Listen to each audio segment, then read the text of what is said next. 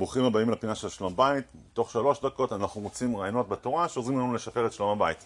ניגש אליי בעל ואומר לי, הרב ניר, היי, האתגר הכי גדול שלי זה לדבר עם האישה, למצוא את המילים הנכונות. אז אמרתי, תשמע, זה לא רק האתגר שלך, זה אתגר של כל, כל הגברים באשר הם. הנה, אספר לך סיפור. כשהקדוש ברוך הוא ברא את העולם, הוא נתן עשר, עשר מתנות של דיבור.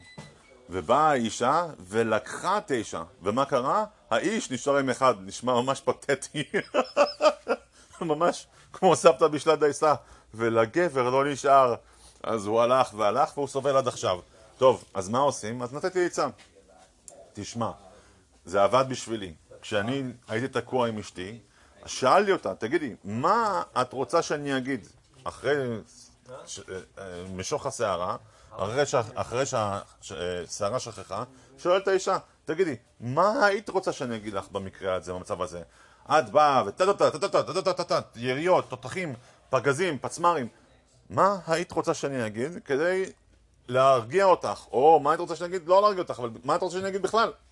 אז היא אומרת, הייתי רוצה שתגיד איך את מרגישה, או האם את רוצה שתגיד, תגידי, את מספרת לי על מנת שנפתור בעיה, או על מנת שנזדהה איתך.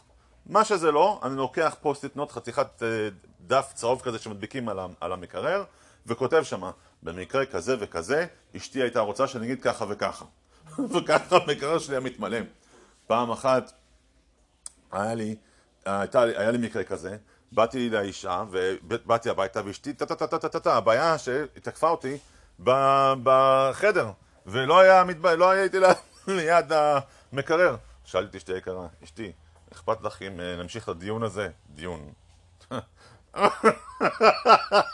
נמשיך בשיחה הזאת במטבח, אני צריך להתייעץ עם המקרר טוב, הומור תמיד מצחיק, הומור תמיד עוזר לשלום בית.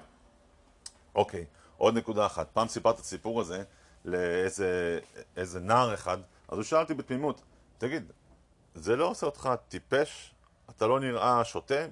בגלל שאתה כל הזמן צריך את המקרר שלך? אמרתי לו, עדיף בעל שוטה, אבל שיש לו שלום בית. חזק וברוך.